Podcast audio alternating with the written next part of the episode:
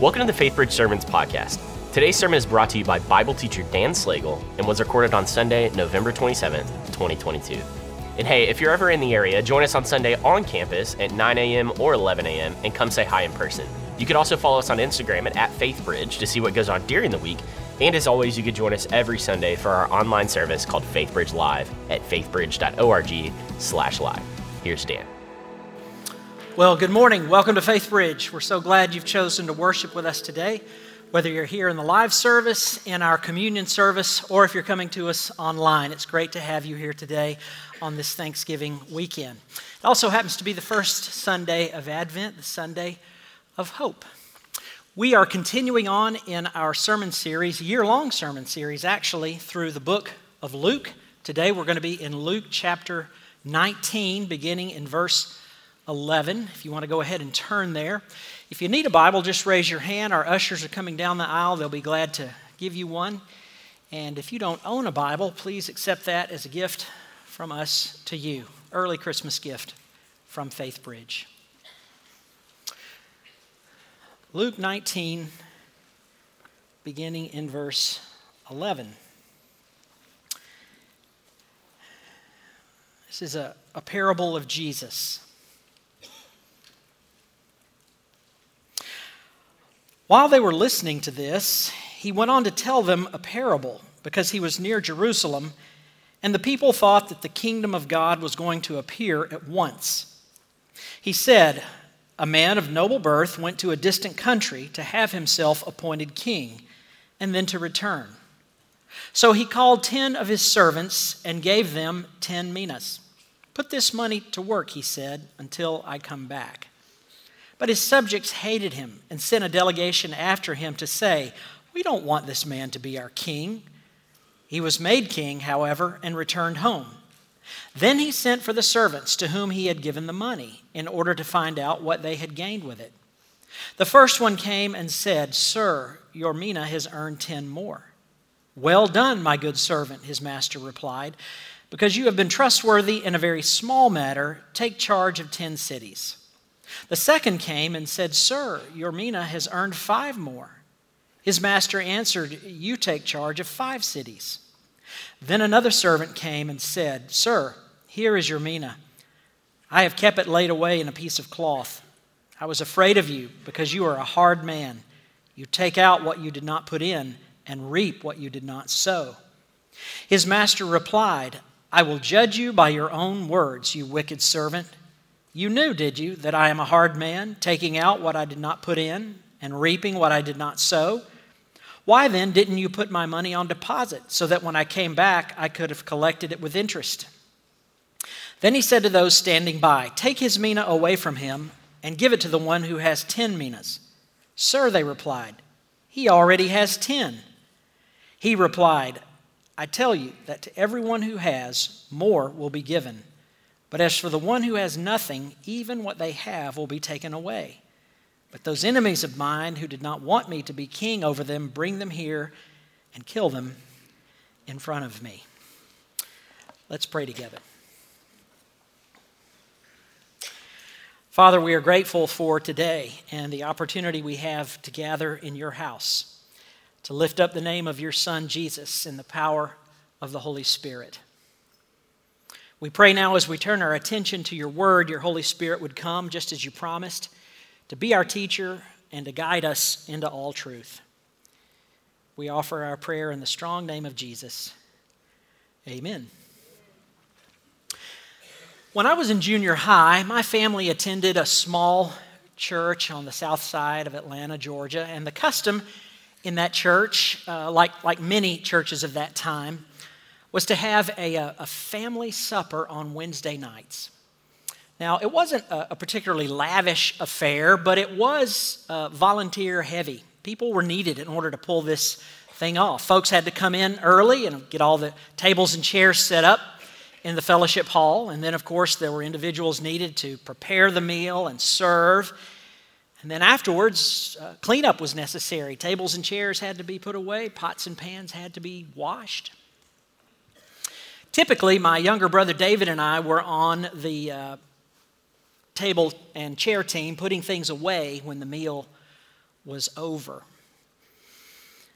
On one particular Wednesday night, though, about midway through the meal, uh, a couple of our buddies sidled up to us there at the table and said, Hey, uh, right after dinner, there's going to be a football game out on the church lawn. Why don't you come on out there and join us?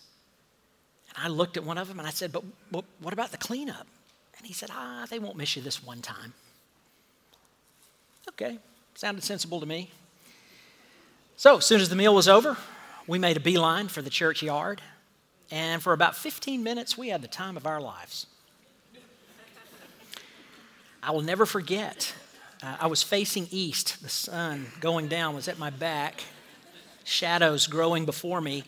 And, and suddenly, off to my left, th- there was uh, a, a, very familiar shadow uh, that had a voice Danny, David, get over here right now. My father had come out and called us over not to strategize with us about the next play we were going to call. No, he was livid. And he let us know in no uncertain terms that we were toast. That, that was over 40 years ago, but I remember it so clearly, like it was yesterday. He said to us, Let me tell you something. If there is ever work to be done at this church, the Slagle boys better be front and center helping get it done. Do I make myself clear? There was just one answer to that, of course. Yes, sir. My dad could communicate. Well, as I read and studied the passage for this week, my mind went back to that episode in my life because there, there are some parallels there. Church, we are on a mission. We have been given a responsibility, a task to perform. This parable isn't about finances. No, this is about the work that we have been called to do as the church of Jesus Christ. Jesus has an expectation that in his absence we will be about the work of the kingdom. And he has every expectation that when he returns, or if we should go to be with him first, we will be able to give a clear accounting for our participation in that work. That we will be able to demonstrate, yes, I did my part. I did, Lord, what you asked me to do. The, the key to understanding this parable is, is in verse 13 uh, in, in, the context of the parable, Jesus says, you know, uh, or the king Jesus is speaking of says, put this money to work until I get back. The, the, the larger message for the church is put your lives to work until I get back. That's what Jesus is expecting of you and me. So, how do we do this and, and how do we do it well? I, I believe there are several truths we can pull out of the thread of this story that can help us answer that question how to do the work and how to do it well. And the first truth that I find is that we are to do the best we can with whatever we have. Do the best we can with whatever we have. You know, God never intended that all of us were to be exactly alike. The, the, the, point of there being one individual with 10 and one with 5 and, and one with 1 is that God has different responsibilities for different individuals. In His providence, in His wisdom, He determines how responsibilities will be handed out and who will be responsible for what. And some are responsible for a lot and some are responsible for a little. But at the end of the day, the what we've been given isn't the question. The question is, what are we doing with it? Are we, in fact, taking whatever has been given to us and doing what we can, the very, very best that we can? Some years ago, we were having a, a serve emphasis here at Faith Bridge, and as we often do, uh, the various ministries had tents and, and, tables and things set up out in the courtyard, and there was an opportunity for faith bridgers to walk through and look and see what are the, what are the various things going on around here where I can participate, where I can help. And I remember one individual approached me. I'd never met him before, but uh, In the course of our communication, I learned he had been attending Faith Bridge for a couple of years, but never had gotten involved in anything. He was just an attender. So I pushed him a little bit on that, wanted to know why, and he hemmed and hawed some, and finally the excuse that he offered up was, well, you know, I, I can't preach like Ben Stewart, I can't sing like Lizzie Bailey. My response was, well, join the club, pal. Who can? God doesn't want you to preach like Ben. He made Ben for that. He doesn't want you to sing like Lizzie. He made Lizzie for that. No, He made you to do what you can do. And that's what we will all have to answer for is did we take what had been given to us and do the very best that we could for the sake of the kingdom and for the sake of the king? In the book of 1 Corinthians, Paul expands on this whole notion of, of different responsibilities, different gifts for different people. In chapter 12, he compares the church you and me, to a physical body, the body of Christ. And he writes these words If the whole body were an eye, where would the sense of hearing be? If the whole body were an ear, where would the sense of smell be? But in fact, God has placed the parts in the body, every one of them, just as He wanted them to be. If they were all one part, where would the body be? As it is, there are many parts, but just one body. God has designed the church beautifully and has gifted each and every one of us with spiritual gifts, with talents, with abilities, with inclinations, passions, and energy. And He is expecting that we're going to take all of that that He has given to us and use it for Him, for His glory for the lost, for the sake of a broken world, to grow the kingdom of God. And the starting place is to take whatever we have been given and to do the very best we can with whatever that may be. A second truth that we can pull from this story is the importance of intentionality. Intentionality. You know, kingdom work, any kind of work, never happens by accident. Anything of substance, anything worthwhile, certainly anything for God, doesn't need to happen by accident. You know, I, I look around at Faithbridge Church. Pastor Ken, 20 plus years ago, felt led of God to take the talents and the gifts, the leadership gifts that he had been given to plant a church. I can assure you, he did not wake up on a Thursday and decide, hmm, I think I'll plant a church. No, it took a tremendous amount of thought and prayer and planning and gathering folks together and strategizing and sacrificing time, energy, resources. Why? Because that was the call of God upon his life. And we sit here today in large measure because he answered that call faithfully. Well, that's the call upon Pastor Ken's life. What's the call upon your life? What's the call upon my life?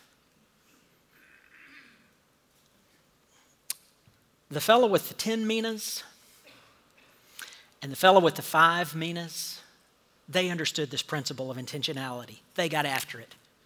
They worked. They took the initiative. And when the king came back, they had something to show for it and they were rewarded for their efforts. The fellow with the one, though, there's nothing intentional about him at all except being lazy. Getting by with as little as he could, but in the end, he even lost what he had because he wasn't willing to step out proactively and do what was required of him to do. Now, in the Protestant tradition, of course, we emphasize grace grace. That, that's the notion that there is nothing we have to do to earn God's love. We are not a works based religion. God loves us freely and extends the gift of salvation to us freely. Earning is not in our vocabulary. But as one of my favorite writers, Dallas Willard, says, while God is always opposed to earning, he is never opposed to effort. While God is always opposed to earning, he is never opposed to effort. The fact of the matter is, friends, kingdom work is hard work. It doesn't look the same from person to person. But the willingness to step out there and take the initiative and be intentional about it should it look exactly the same. When you read through the four Gospels Matthew, Mark, Luke, and John it's interesting to see how many of Jesus' stories, references, and parables are work based. He called his disciples to be fishers of men. He told a parable about a farmer who went out one day and planted seed. He told his followers once that the fields were ripe unto harvest. Somebody needed to be busy harvesting them. He told a story about a woman who needed 60 pounds of dough once to work the yeast all through. He told the story of a shepherd who lost one of 100 in his flock and went to look for him. He said once that those of us who put our hands to the plow but look back are not worthy of the kingdom. Jesus understood the importance of work and of service. As a matter of fact, his entire life was one big demonstration of service for you and for me and for all of humanity. There is work to be done. Perhaps you find yourself wondering, well, okay, what, what do I do? You've convinced me. I've got responsibility. I, I, I want to get busy. What do I do? Well, here's the simple answer, friends whatever needs to be done whatever needs to be done. Now, Scripture does give us guidance. Scripture does teach that we have all been individually gifted with one or more spiritual gifts and the passions and interests that come along with that. You can look in the passage that I just read from, 1 Corinthians 12, or Romans 12, or Ephesians 4. All of those chapters provide lists of the various gifts that are given. And that's a good starting place to just read through those chapters and begin to get familiar with how does God equip his people for service. But at the end of the day, my experience and my observation has been that you discover your gifts by getting busy. Not by reading books, not by taking online uh, surveys and inventories, though those are very, very helpful. I advocate for them, but when, you know, the rubber meets the road, we discover by doing, by trying this, trying that, and finding out do I have an inclination for this? Am I good at this? Am I being affirmed by those around me? Does the body of Christ agree? Yes. This is what you need to be doing for the good of all.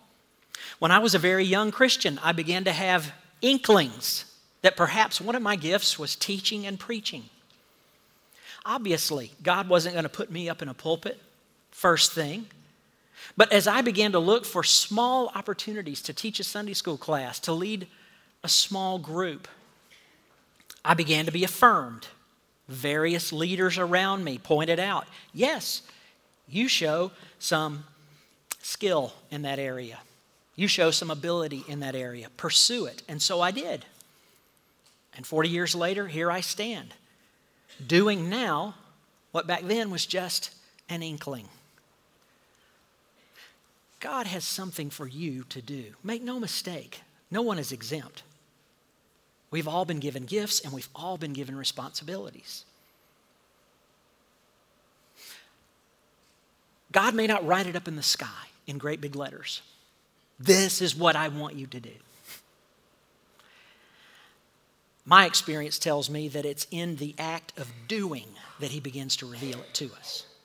When you just show Him, Lord, here I am, I'm, I'm willing to do whatever you want me to do, that's when the light bulb turns on.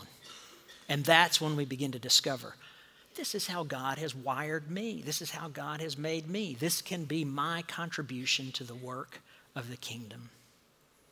So we do the best we can with whatever we have been given. We are intentional about it. And then, thirdly, And this, this truth is, is not as self evident as the other two, but it's, it's there. We need to remember that we are always in the process of becoming someone. We are in the process of becoming someone.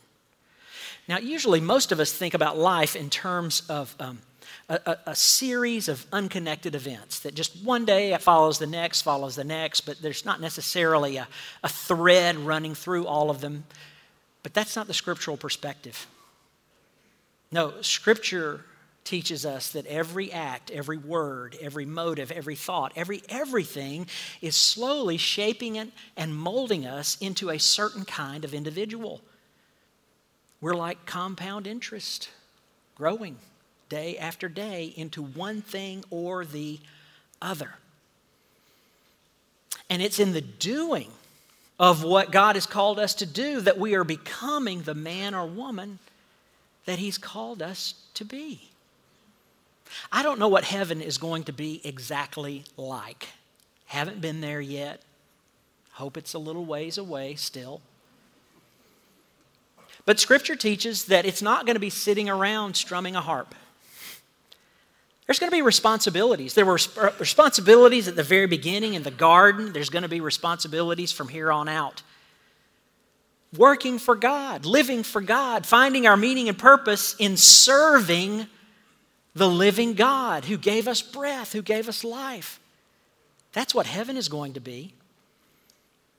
And our responsibilities there, to some degree, I believe this parable teaches, will be contingent upon the life we're living in the here and now. The fellows with the 10 and the 5 minas showed themselves worthy of greater responsibilities, but the fellow with the one, even what he had, was taken away. I don't know about you, but I want to live my life in such a way so that when I am face to face with the king, whether it's him returning or me going to him first. I only want to hear one thing well done, good and faithful servant. Now, hear me well. I'm not talking about salvation. I'm not focusing on whether or not we're going to get in to heaven. That's a matter of grace. I'm talking about what comes afterward. And the life that we're living now is shaping what that life will be like. I think C.S. Lewis puts it very well in his book, Mere Christianity. This passage. The point is not that God will refuse you admission to his eternal world if you have not got certain qualities of character.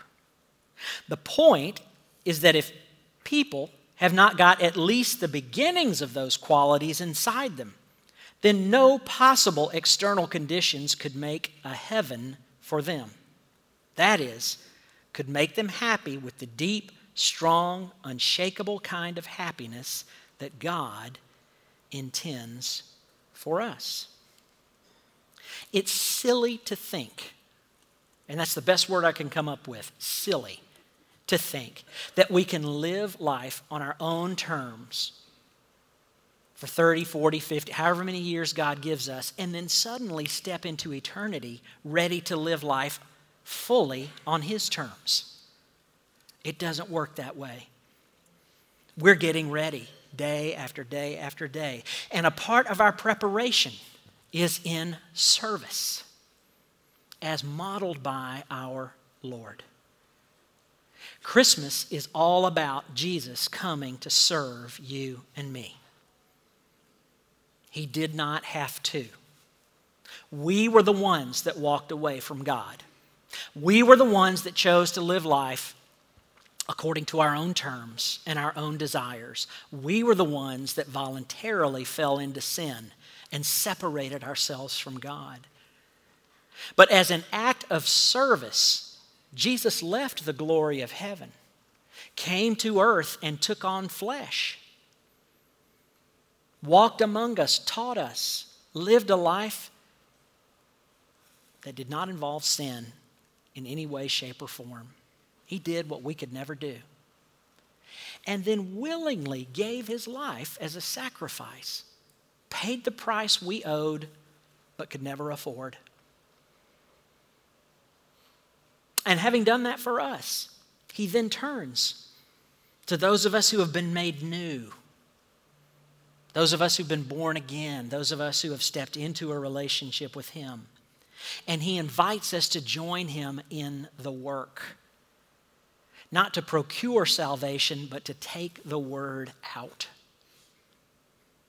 Whether we live in Spring, Texas, or whether God takes us to the furthermost corners of the world, we're carrying something with us that the rest of the world desperately needs. And you'll take it to the world one way, and I'll take it to the world another. But the one thing that we all have in common is that we've got the responsibility to do that. So I challenge us this day, on this first day of Advent, remembering that Jesus came to walk among us. I challenge us to live a life of service, doing the very best we can with whatever God has given to us. Doing it with intentionality, not absent mindedness or when we get around to it, but with purpose. And all the while remembering with joy, because it is a joyful thought to know that everything we do for Jesus is shaping us on the inside, preparing us for an eternity with Him. Amen. Let's pray together.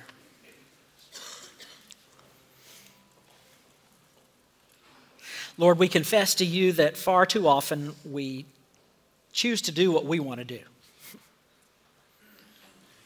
which far too often doesn't amount to much. Forgive us. Put, put a new heart within us that is awakened to the reality that we we can co labor with you. We can join with you in the greatest work the world has ever known. Give us a fire, an inspiration, a hunger, and a thirst to do whatever it is you've called us to do with whatever it is you've given us so that the world will hear the name of Jesus. And so that when our labors are finished, we can hear from your lips, Well done, good and faithful servant. We ask it in Jesus' name. Amen.